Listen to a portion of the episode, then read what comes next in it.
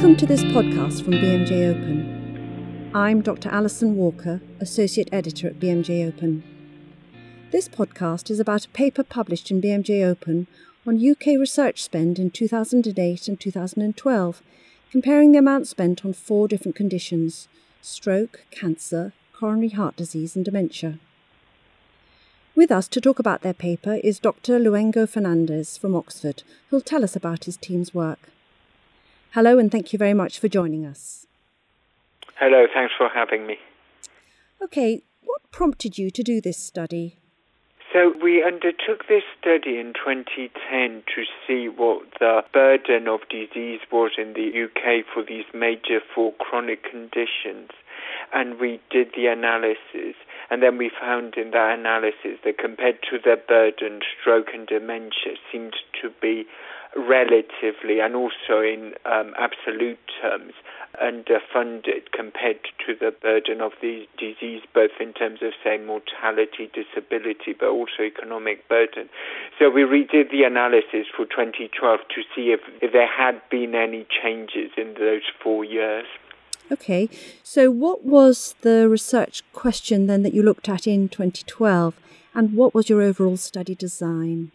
So uh, basically, it was to see, compared to the burden of disease in 2012, did the burden of disease match how much these four conditions received in terms of uh, research funding, both by charities and by government organizations, and then also see whether there had been any changes since 2008. So our study design was basically going all over all major funding bodies, both government and charities, and looking at their research funding. And then also then looking at more aggregate statistics on, say, mortality, uh, disability adjusted life expectancy, and then looking at the cost of these diseases, which we took from a study we had uh, undertook ourselves. Okay, and how did you actually identify the UK government agencies and the charities that fund research? So we identified governmental organisations from the UK Clinical Research Collaboration, and that has all the major research councils, so such as the Medical Research Council. And then we looked at all the departments of health and their corresponding counterparts in the devolved countries in the UK.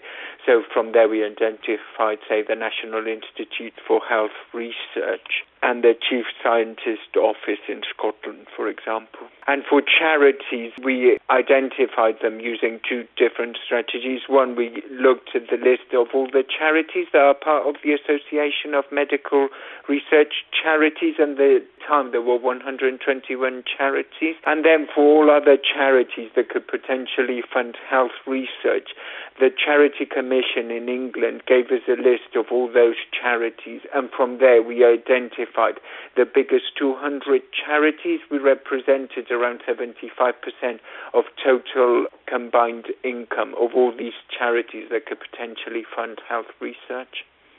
And then you compared the levels of research funding by these different organisations for those four different conditions. Absolutely. And we then used the same methodology or as closely as we could to the same analysis we did for the year 2008. I see. And what exactly did you find? So we found in terms of research funding that for charity research funding, the picture really, although the absolute levels had increased for all the diseases, in terms of the how much of each disease was out of the total for the four diseases, that the picture in relative terms had not changed very much. So, for example, in 2008, of the four diseases combined, charity spending was 76% of the research into cancer, stroke, CHD, and dementia. 76% was directed to cancer.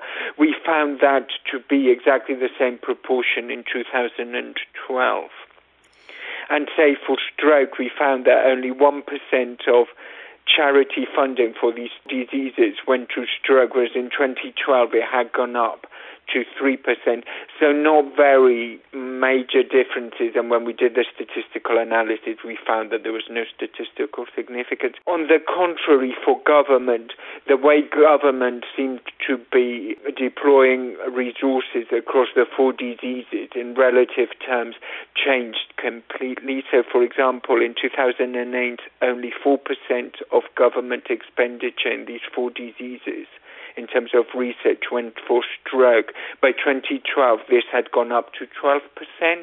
And for dementia, we see all the biggest difference. So 9% of funding for these four diseases went to dementia in 2008, where it had increased to 21% by 2012.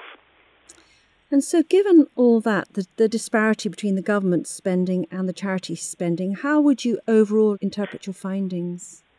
In terms of dementia, uh, just the 2010 general election and then the coalition document for government, there was a very clear commitment in that document that the government would increase research expenditure overall, but within that, that they, more money would go to dementia. So there was a clear policy by government that, yeah, we identify as the new government a clear burden of dementia in the population, and I think the Prime Minister called it a national emergency.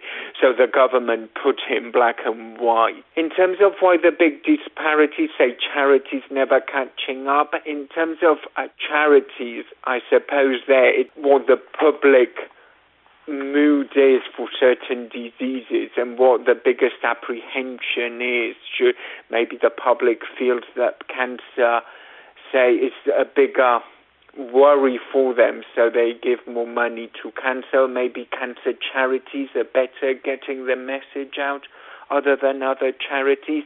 So there might be a big host of things, or maybe there's some implicit ageism that other studies have found, say dementia and stroke seen maybe by the general public as diseases of getting old. Well, it's inevitable if you live to a hundred, your cognitive abilities might be deteriorating, whereas cancer is more relatively more prevalent in the young, so it's you know, well, actually, this is an avoidable disease, so we should be doing more to prevent it. It's a whole host of things that might explain these disparities.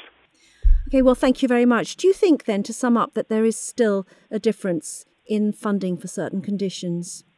Yes, that's a good question government does seem to have diversified its research funding and made sure actually that some diseases such as dementia that were relatively underfunded before maybe uh, government should be placing a bigger emphasis. But once we bring the combined research spend from charities and government, it still does emerge that stroke and dementia seem to be relatively underfunded. For example, when we compare them to the economic burden, it does seem that these two diseases still seem relatively underfunded compared to their burden. And especially in stroke, we saw that whatever outcome measure we use, be it mortality, disability adjusted life expectancy, economic burden, or number of cases, stroke really felt very underfunded. And if you look at the proportions these diseases get, of the four diseases in question, stroke only gets 7%. So also in absolute terms, it does seem quite low when compared to other diseases such as cancer. Thank you very much to Dr. Luengo Fernandez. To find out more, please read the full paper in BMJ